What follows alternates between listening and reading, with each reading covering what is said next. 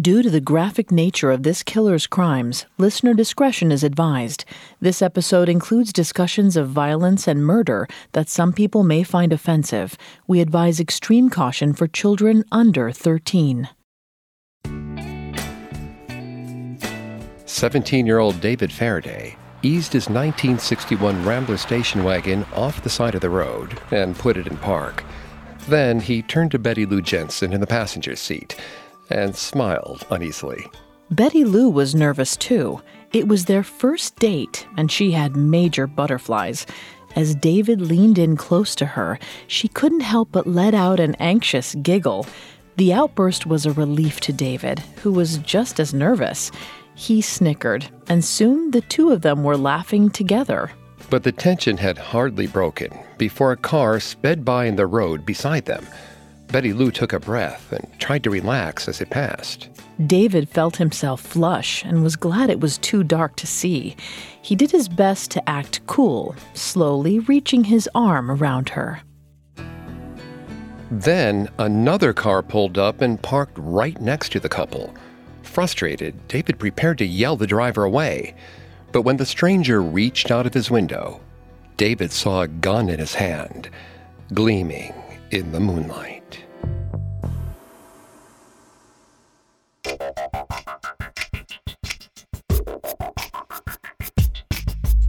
Hi, I'm Greg Polcyn. This is Serial Killers. Every Monday, we dive into the minds and madness of serial killers. Today, we're exploring the twisted mind of the Zodiac Killer, a mysterious, attention hungry murderer who remains unidentified to this day. I'm here with my co host, Vanessa Richardson. Hi, everyone. You can find episodes of Serial Killers for free on Spotify. The Zodiac Killer is confirmed to have murdered two men and three women in Northern California between 1968 and 1969, and suspected to have killed several more. This week, we'll discuss the crimes that gained the Zodiac nationwide notoriety and the first of his strange, cryptic communications with police and the press.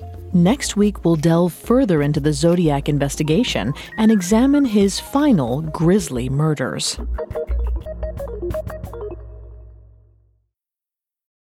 This episode is brought to you by BetterHelp. Bottling everything up is never a good idea. It can have some terrible consequences. I mean, think about the subject matter we cover on our show. I wonder how much easier it would be if we normalized talking about negative feelings instead of lashing out when it all builds up. I recently had a session where I faced some things going on in my life I hadn't spoken to anyone about. And when I talked about it with my therapist, I realized how heavy it actually was. And I was able to see it in a different light, and it didn't feel as heavy anymore. When you need to talk, but you want a safe space for that conversation, I highly recommend BetterHelp. Even if you haven't experienced major trauma in your life, therapy is excellent for day to day positive coping skills and learning how to set boundaries. So if you want to give therapy a try, check out BetterHelp. It's entirely online, convenient, and flexible. It's also easy to get started. Just fill out a brief questionnaire to get matched with a licensed therapist. Get it off your chest with BetterHelp. Visit betterhelp.com slash serial killers today to get 10% off your first month. That's betterhelp, H-E-L-P dot com slash serial killers. Hear that? It's the sound of someone whacking the ground with a rake. Specifically, they're beating around the bush, which we've done enough of in this ad too, so let's get right to it. The new Moneymaker scratch off from the Ohio Lottery doesn't beat around the bush. Money Maker. Play the game and you could win money up to $2 million. With more than 88 million in prizes ranging from 50 to $500, Moneymaker cuts right to the cash. Lottery players are subject to Ohio laws and commission regulations. Play responsibly. It feels like we're all being told to go on this diet, take that supplement. Ozempic will give you depression, but you know what'll cure that? Weed. Or you could try to balance your hormones. At Science Versus, we're like, what the f is going on? Forget the crap online and listen to Science Versus. Just the facts. Oh, and a bunch of stupid jokes. What is a ghost's favorite fruit? Blueberries. That's Science VS. New season out on Spotify soon. The Zodiac's reign of terror began in the sleepy town of Benicia, a rural township in the San Francisco Bay Area. Stella Medeiros, a local resident, forever remembered the night she came across the killer's first confirmed victim. On December 20th, 1968, around 11:10 p.m., Stella, her mother-in-law, and her daughter got in the car for a late-night trip. They drove down the dark, winding Lake Herman Road to pick up Stella's son from a show. Lake Herman Road was a small, quiet street that ran six miles through the area. Stella drove carefully around the curves and didn't notice any other vehicles in her path that night. About three miles into the drive, Stella approached the entrance to a small pump station. The turnout near the station was a well known lover's lane where teenage couples went to enjoy some privacy. As she passed the spot, Stella noticed a Rambler station wagon parked on the side of the road. The driver's side door was open, and Stella could see a teenage boy hanging halfway out of the car. A young girl was not far away, laying on the ground near the road perfectly still. Stella hit the gas and sped away, now heading for the police station in Benicia. Ten minutes later, she came up behind a patrol car, flashed her lights, and honked at the policeman inside. Officers Daniel Pitta and William Warner listened to Stella's account and called in the report. They reached the turnout three minutes later, around 11:28 p.m. There, they found a horrific scene. The girl, 16 year old Betty Lou Jensen, lay face down in the gravel by the road, almost 30 feet from the tan rambler. A sickening pool of blood collected around her head. Officers searched in vain for a pulse, but she had already lost too much blood. The autopsy later found that Betty Lou had been shot five times the bullets penetrating her heart, liver, and right kidney. The young boy, David Faraday, was not far away from Betty Lou. He lay face up near the car, his head also covered in blood. When police arrived, David was still clinging to life. It was a cold night, only 22 degrees Fahrenheit, and they could still see his faint breath in the air. His fingers were locked around his class ring, adorned with a brilliant red stone. One of the officers said it looked like David was protecting it, as if someone had tried to take it from him before his death. An ambulance soon arrived for David. A bullet had gone through his left ear and into the back of his head, but he was in slightly better shape than Betty Lou. Some officers followed the ambulance to the hospital in hopes he would recover and be able to give a statement. Others stayed behind to examine the scene more closely. Authorities found shells of several small caliber bullets on the ground and two bullet holes in the right side of the Rambler. Investigators stayed at the scene for several hours, completing their examination around 4 in the morning. By that time, they had received word that David had died in the ambulance on the way to the hospital. All told, a fair amount of evidence was gathered, but none of it shed much light on what had happened. Benicia was a sleepy town, and there hadn't been a murder there in the past five or six years. Local officers weren't experienced in dealing with such violent crime, and the most important clue, the motive for the crime, couldn't be ascertained. It's undoubtedly more difficult to track down a killer with no apparent motive, with that said, studies have shown that there are commonalities between senseless killers, and these similarities can help police create a psychological profile to aid in their search. Vanessa is going to take over on the psychology here and throughout the episode. Please note, Vanessa is not a licensed psychologist or psychiatrist, but she has done a lot of research for this show. Thanks, Greg. According to a 2006 paper published in the American Journal of Psychiatry, individuals who have committed impulsive, senseless murders demonstrate a severe weakness of impulse control, blurring of the boundaries between fantasy and reality, blunted and shallow emotional reactions, and a violent and primitive fantasy life. This may provide some insight into the Zodiac's early motivations. A preoccupation with some kind of alternate reality may have driven him to enact his violent fantasies in the world. And because of his delusion, it's possible he did have a motive. It just might not make sense to outside observers. His victims may have been central to his fantasies without ever suspecting it. Regardless of the killer's true motivations, authorities at the time were stumped. The morning after the murder, officers interviewed David and Betty Lou's families in search of a suspect. Betty Lou's friend, Sharon, told detectives she'd seen Betty Lou with David the previous evening, but she had no idea where they went after 9 p.m. Betty Lou's sister suspected her jealous ex boyfriend, Ricky. Police investigated him thoroughly, but ultimately found that at the time of the killings, he was with family and friends. He had an airtight alibi. Another lead was provided by James A. Owen, a local man who drove past the pump station the previous night, around 11:14 p.m. He said he saw the station wagon parked at the turnout and that he noticed another vehicle beside it. Unfortunately, he could only remember that it was a mid-sized dark-colored car. He didn't see anyone outside of the car or nearby. This meant that the shooting must have occurred sometime between 11:14 when Owen drove past and 11:20, the time Stella Medeiros came on the scene. It was an extremely small window for two murders to have occurred. And as the months passed and the investigation stalled, it looked more and more like the killer had committed a senseless act of violence and then disappeared. Though the prospect baffled authorities at the time, it was the only thing that made sense. After all, even if someone had been specifically looking for David and Betty Lou, they couldn't have known beforehand the two of them would be parked at the Lover's Lane. Neither one of them had told any of their friends where they'd be, and a reliable stream of witnesses had accounted for the cars in the area, so it was unlikely the couple was followed all the way to Lake Herman Road.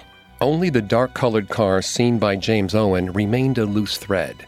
But as the months passed, police were unable to track it down, and it seemed like the trail had gone cold. Until the killer came back.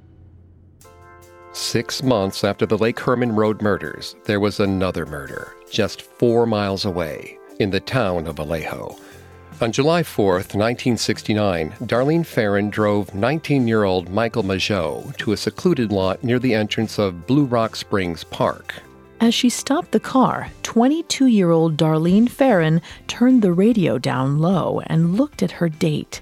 Like the Lake Herman turnout, the Blue Rock Springs lot was a well known lover's lane. Darlene and Michael chatted for a while. Darlene joked with her date for wearing so many layers on such a warm day. He was wearing a coat, multiple shirts, and even a couple pairs of pants. Since he was thin, Michael was self conscious about how lanky he looked and had tried to look more muscular. As the couple laughed, they noticed another vehicle pull up behind them, its headlights shining in the rearview mirror. Michael and Darlene assumed it was a police officer and reached for their IDs. A man got out of the car carrying a large flashlight and approached the passenger side door where Michael was sitting. Michael rolled down his window, blinking in the bright light. Before he had a chance to say anything, the stranger emptied a 9mm Luger pistol into the vehicle with no warning. Both Michael and Darlene were hit and began gushing blood. Without a word, the shooter turned away and walked back to his car. He was almost there when Michael let out a scream, the pain unbearable. At the sound, the killer stopped and crept back to the passenger side window. Seeing that Michael was still alive, the killer fired again, hitting both Darlene and Michael two more times. Then, for the second time, the shooter nonchalantly returned to his car. Michael heard the vehicle slowly back out of the lot and turned down the road. As he gasped and bled all over the back seat, Michael tried his best to hold on to a single memory. Despite the killer's best efforts, he was still alive. And through the glare of the flashlight, he'd seen his shooter's face. Up next, police rush to the scene of the Zodiac's attack and try desperately to save his latest victims. Hey, it's Kaley Cuoco for Priceline. Ready to go to your happy place for a happy price? Well, why didn't you say so? Just download the Priceline app right now and save up to 60% on hotels. So, whether it's Cousin Kevin's Kazoo concert in Kansas City, go Kevin, or Becky's Bachelorette Bash in Bermuda, you never have to miss a trip ever again. So, download the Priceline app today. Your savings are waiting. Go to your happy place for a happy price. Go to your happy price, Priceline. Now back to the story. Minutes before midnight on July 4th, 1969, the Zodiac killer attempted to claim his third and fourth known victims. While 19 year old Michael Mageau and 22 year old Darlene Ferrin were parked in a lot outside of Vallejo Park, a strange man approached their car. Without speaking, he shot them both and drove away. Though it was late, there were several people nearby who heard the gunfire. One, a young woman in her late teens, called the police to report the shooting. At 12:10 a.m., the call was put out to officers in the area and two cars responded. The first, occupied by officers Lindeman and Meyering, intercepted a Cadillac which appeared to be fleeing the scene. The officers pulled the Cadillac over. Two 19 year olds, Andy and Betty, were in the car. Andy immediately asked if the stop was about, quote, the guy laying down back there. Apparently, he'd seen Michael Mageau writhing on the ground of the parking lot, but hadn't stopped to help. Betty and Andy were arrested on suspicion of being involved in the shooting, while the second patrol car continued on. Officer Richard Hoffman arrived at the lot to find Darlene's brown Chevrolet Corvair parked near the road. The headlights were on, and the steady click of the turn signal mingled with the sound of quiet pop music still drifting through the radio. The eerie scene turned heart wrenching as Hoffman saw Michael Mageau laying on his back outside the passenger door. He feebly gestured to the officer for help, coughing and bleeding on the pavement. Hoffman could tell Michael had been shot in the chest, the neck, and his left leg. Hoffman then looked in the driver's seat and saw Darlene Ferrin collapsed against the door. She'd been shot twice in the arm and once in her side. She was breathing, but just barely. Hoffman rushed to call an ambulance as another officer, Sergeant Conway, arrived. Conway tried to question Michael. Gritting his teeth through the pain, Michael could only say a white male in a brown car was responsible. When the ambulance arrived, Hoffman rode along in case either of the victims spoke during the drive, but neither did. Darlene was declared dead by the time the ambulance arrived at the hospital. Michael was rushed into surgery. Meanwhile, authorities continued to comb the scene at the park. They dusted the car for fingerprints and interviewed the people who had called the police station, but had little luck getting specifics on the killer. At first, no one connected the attack to the Lake Herman Road murders, but the killer was determined to take credit for every bit of horror he'd wrought. At 12:40 a.m., 40 minutes after the attack, a call came in to the Vallejo police station. When the operator answered, a male voice told her he'd like to report a double murder, one that he'd committed.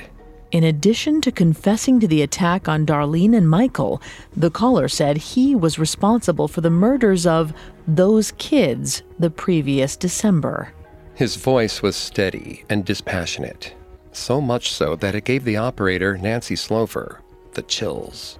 At the end of what sounded like a rehearsed confession, the caller ended with an ominous, mocking goodbye.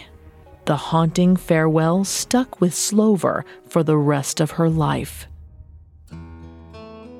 By taunting the police like this, the Zodiac knew he was putting himself at risk of getting caught. He had revealed his voice and possibly the location he was calling from. At first, it seems like he had nothing to gain by jeering at authorities.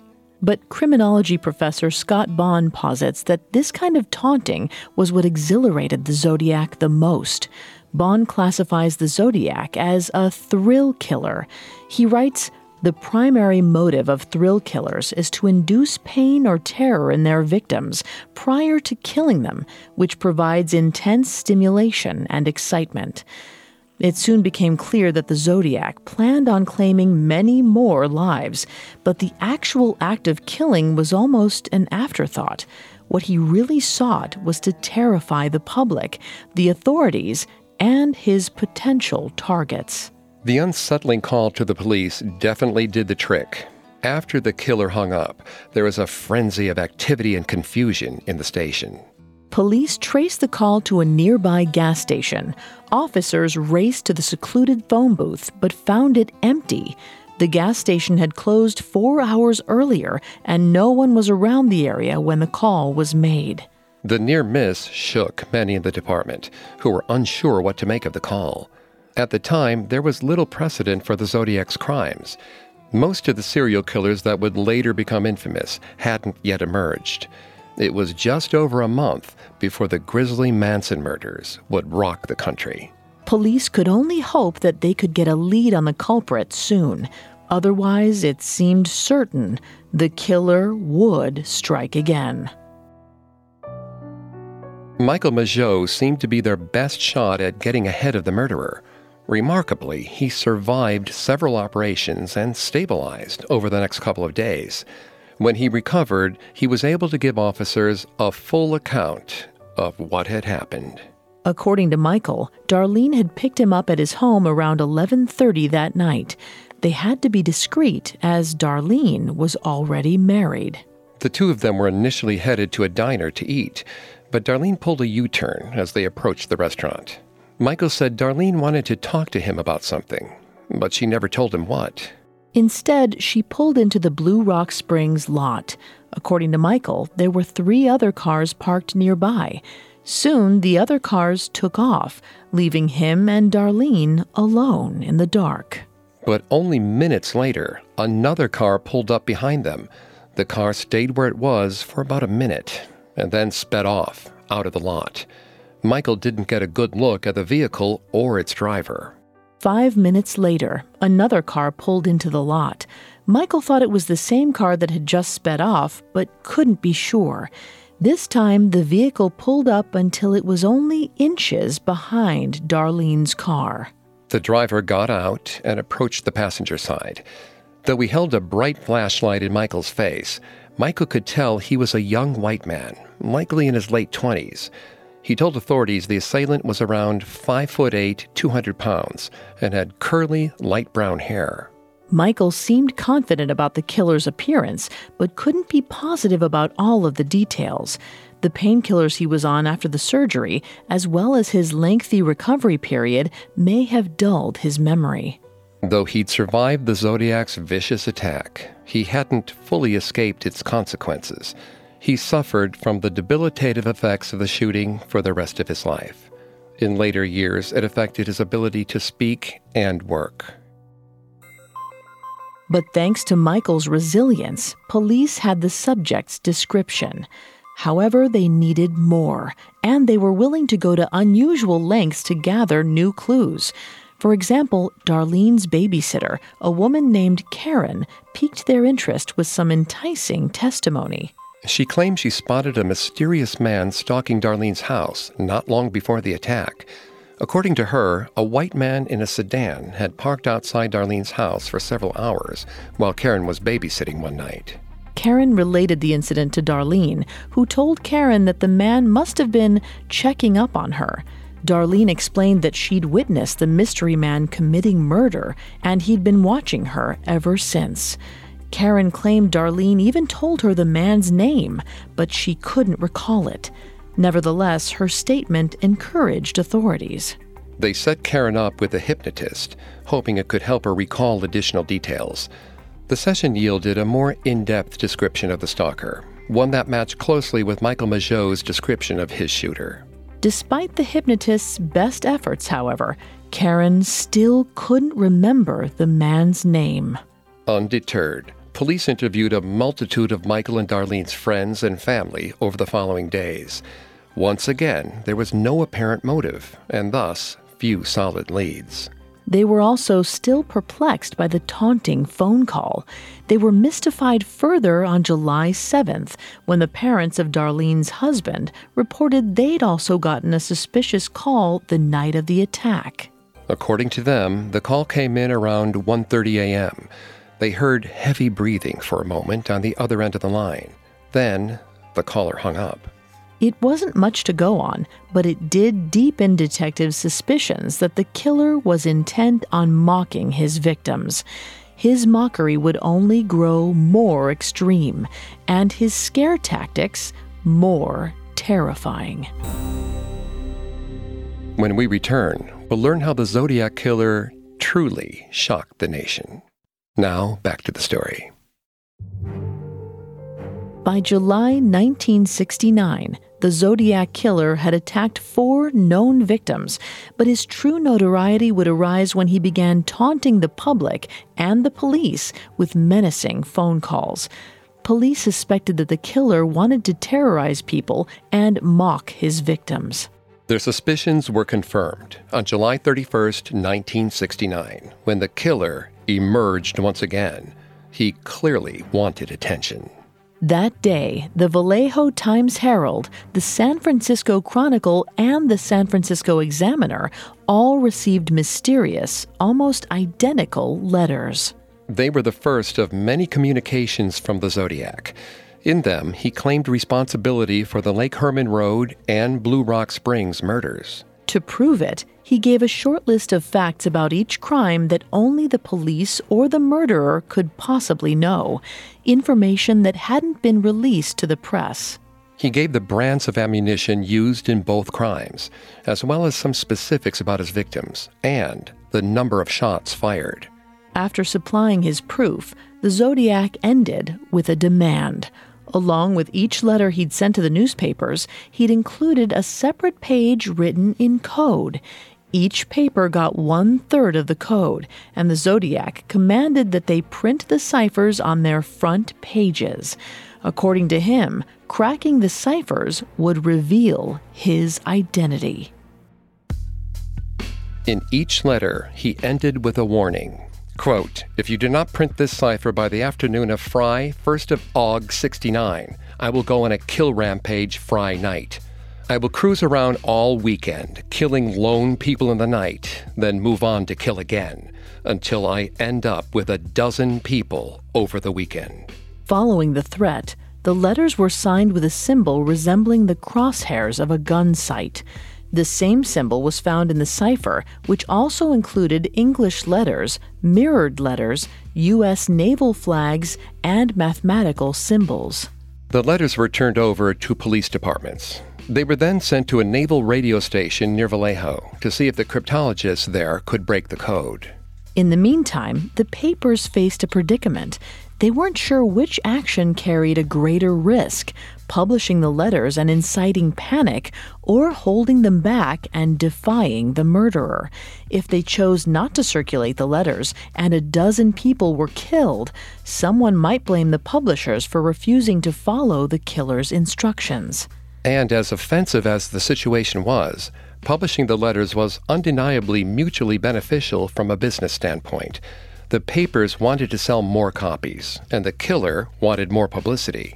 All three papers consulted each other and eventually published the letters, though not all exactly to the killer's specifications. Only the Vallejo News Chronicle, owned by the same company as the Vallejo Times Herald, published the cipher on its front page by the August 1st deadline. The San Francisco Chronicle and the Examiner published it on page 4 of its August 2nd joint paper. As expected, the story received nationwide attention. People all over the country attempted to crack the Zodiac Code.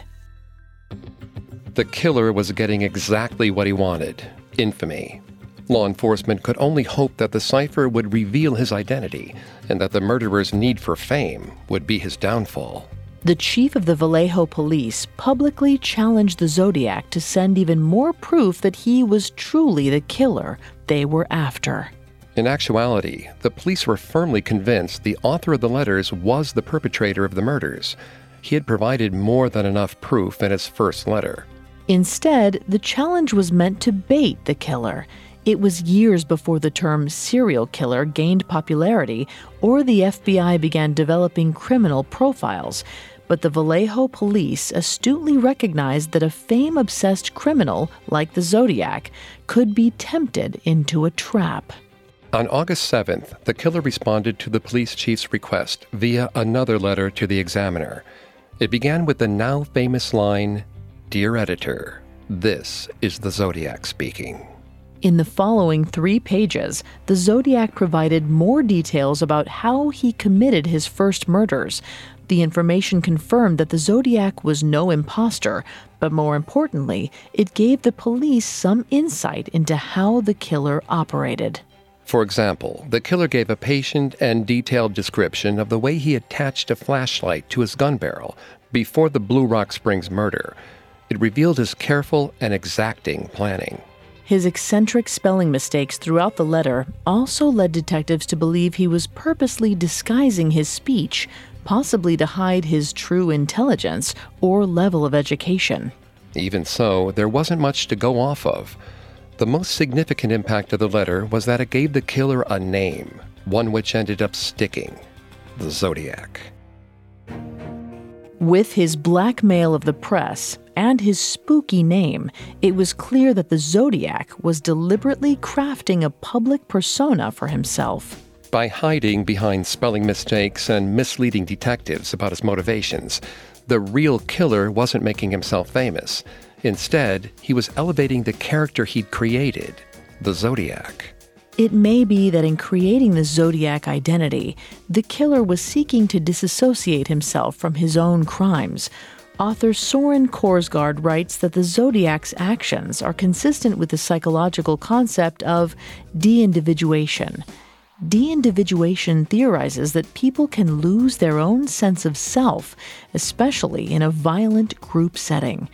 Korsgaard writes The usage of the name Zodiac could have been a component of his de individuation process, as it would have allowed him to focus and identify with the skills, capabilities, and temperaments of his imagined character Zodiac, hence resulting in a loss of self identity as well as an ability to block out possible feelings of guilt. The Zodiac name, then, might not have been chosen simply to terrify the public.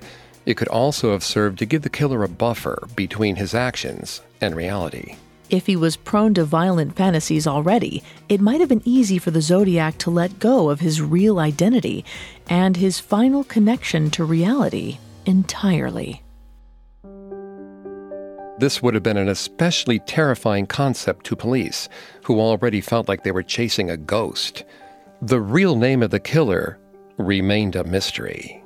Instead, all authorities had were a couple of unsettling letters and a possibly meaningless series of bizarre symbols. They had to hope they would catch a break soon. Luckily, they did. The day after the Zodiac's second letter, a couple in Salinas, California, called the San Francisco Chronicle. They'd broken the encryption.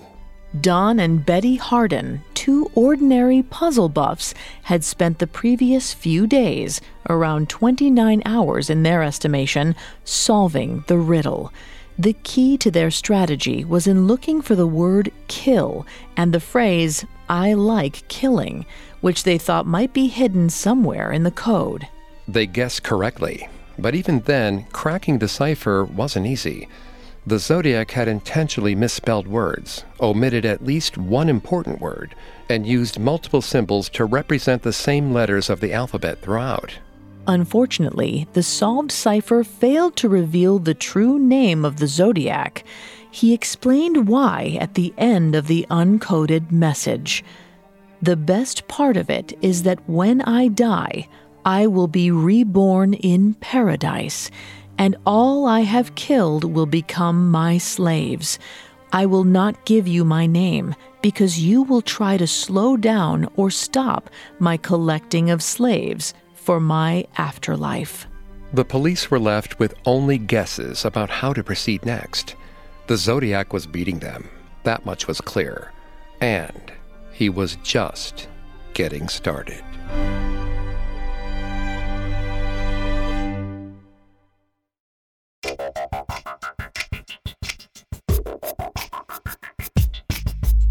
Thanks again for tuning in to Serial Killers. We'll be back Monday with part two, exploring the Zodiac's continuing reign of terror and the police investigation which failed to catch the cryptic killer. For more information on the Zodiac Killer, amongst the many sources we used, we found the book Hunted The Zodiac Murders by Mark Hewitt, extremely helpful to our research. You can find more episodes of Serial Killers for free on Spotify. We'll see you next time. Have a killer week. Serial Killers was created by Max Cutler. Executive producers include Max and Ron Cutler. Sound design by Dick Schroeder, with production assistance by Ron Shapiro, Carly Madden, Freddie Beckley, and Paul Mahler.